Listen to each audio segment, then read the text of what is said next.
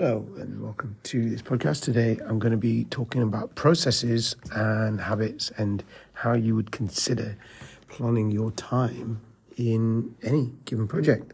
So, let's get into it.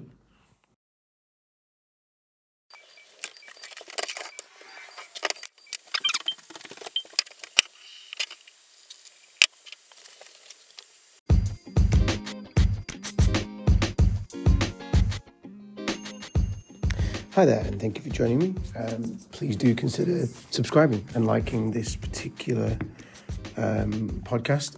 I'm currently sat down trying to drink some coffee. So, one of my routines is to sit down and to make coffee. And at Christmas, actually, I got myself a lovely flask. Um, this is probably not what you were thinking you were listening to uh, on a podcast. But even then, just that sound of um, me putting this coffee in a flask means it stores. So I essentially don't need to stretch my legs. And that depends on what your needs are. And for me, I feel like I need to sit down. And I know I've got quite a bit of work on, so I know that I need to sit down and really just focus in on certain things. So, in doing that, I think it's important that you sort of make sure that you've got all the reasons you need for sitting down and staying in one place. And that's the first sign of commitment, I suppose. in terms of routine of projects, one of the first things that I do is I go towards something. So I say, oh, what is the project? Okay. And rather than thinking about the project, let's just shut that door. And I always think, okay, I need to lock myself away um, and think about this as a boardroom meeting. So now that door's shut, now that we're in this meeting room, now that we're thinking of it as a boardroom meeting, let's talk about that project and what is it that about that that links to um, and syncs up with your vision and values. And if it doesn't, then you can't really do it. Uh, and if you're busy selling it, then that's okay. But selling it isn't really ideal. It's it should just feel like it fits, uh, and it should naturally coexist with your brand. The next thing to think about is to just lofty aspirations in terms of doing it and going, okay, let's skip over that, and then say, how does that fit? Now, obviously, you're going to want to do something that's within your means, so that's okay. But then to think, what would it look like at the end? What's the ideal? Um, is often an interesting sort of question. And I think that really at the level that you're at in a boardroom meeting, it, it requires you to have a look at what does it look like at the end?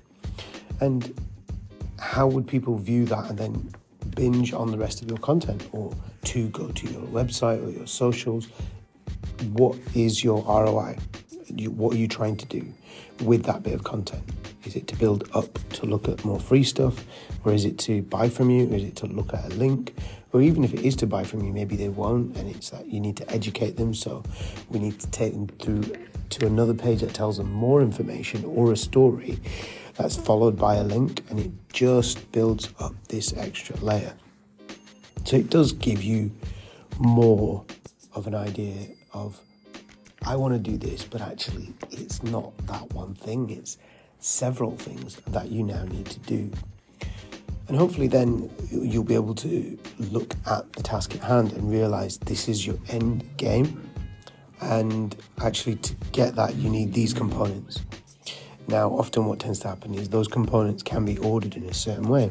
So, for example, your text, and if you're doing an event, you would have your text about stuff, and that means you need to have booked the venue. You need to have booked the venue first, really, before you say, okay, what the date is. Um, and you need the date in that particular poster and then you need to promote that and send it out. But you might say, okay, people find it easier to use a QR code or a link. Well, that means that you need to have a link on your site or know what your site is, and you need to have that item published before you can make a QR code. And having that thought process means that you're able to then understand the order of events, and that will then give you an idea of timelines. So, from the order of events, creating a QR code is something you probably know how to do, so that's easy. Or if you don't, then it requires half an hour of time of research and plus another half an hour of actually making it and exporting it. And I say that because it doesn't take half an hour to export it. It does take, um, I'd say 10, 15 minutes. In real terms, yeah, we'd say two minutes, but it might take five. And when you then do that, what I tend to see as issues is that the styling of it is wrong, or the colors of it are wrong, and you can't manipulate it. So you might want to see if you can change the color, and then you've got to do these other things. Now that's just the QR code, but that exists exactly the same sort of in that ecosphere for lots of other things. So when you're doing any particular item using that QR code as an example, there is a lot of time um, and padding around it. So do consider how you plan your time and, and, and the fact that things are going to take a shorter amount of time that seem like you've killed it, but at the same time, is you want to keep that time frame there. Just move that padding space of time somewhere else and allocate that time that you've already been given, but now that you've saved it, allocate that to something else and give yourself that time and be aware of those time limits. And I think what I tend to do is get lost in a project, so that's why I have my coffee ready. That's why I want to sit down and drink it, and it's quite different in that sense. Um, because if you know what you're doing, then you know you can sit down at your table and you can drink all of the water, teas, and coffees and get your job done because that's what you want to do. And at that point, you'll turn around and say, okay, now I need to actually take stock of what's going on. And I have a habit of not necessarily following the projects, but getting to date and time period and then understanding that from that date, I then evaluate and then I say, what could I be doing next? So I think that's pretty much how I see that working, I guess. So that's in essence how I see a lot of the process of what I go through when I work through things. And I think it's good for us to be a little bit harder on ourselves at the end to say, okay, we've got that final piece. And if you've pushed it out for the first time, then that's fine. That's great because that's your masterpiece, that's your template. But to understand that if you if you're doing this three or four times, uh, uh, and then you go back to that project, try to see if it's standardized or not. Because if it's not, then why? What is it that's uh, different each time? Because each time you change it, the brand changes. So I think it's smart to try to be consistent. And when you're project planning, this is really important to keep that end game in mind, but also that template sits in that vision you've got at the end because it dictates look, this is what you're doing, this is how you look, and it's important for you to know what that template looks like because you can adhere to that through the process.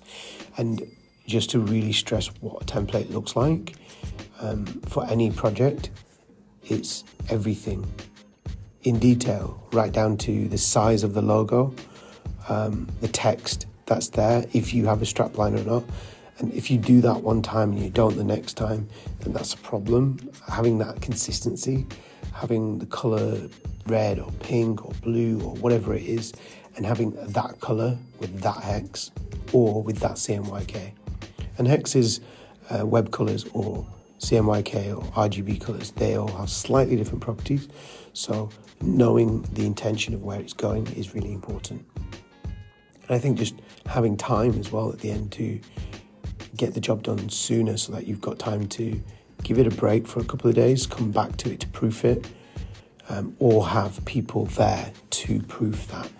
Um, so if you're working by yourself, you need to add a lot more time and it's going to take a lot longer because you need to give yourself downtime so that when you come back to it, you can proof it with fresh eyes. Uh, and I think that can be a challenge. If you have a team, then things could happen a lot faster, but those people tend to also burn out quite quickly. So it's worth considering when an individual sees it if they might burn out. And I think it's worth identifying with that so that you can have a second or third copy proof reader there available um, to see something. And what I tend to find is some proofers are good at layout, some are good at brand, and some are good at copy.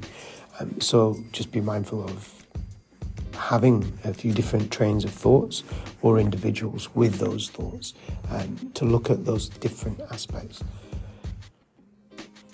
And that's everything uh, in terms of what to look for for a process. And that was quite a quick flyover on sort of what there is there. So if you've got any questions, um, please do feel free to let me know in the comments or find me over at uh, YouTube or Twitter at Toast Digital. Until next time, please follow on for the next podcast. Take care and see you soon.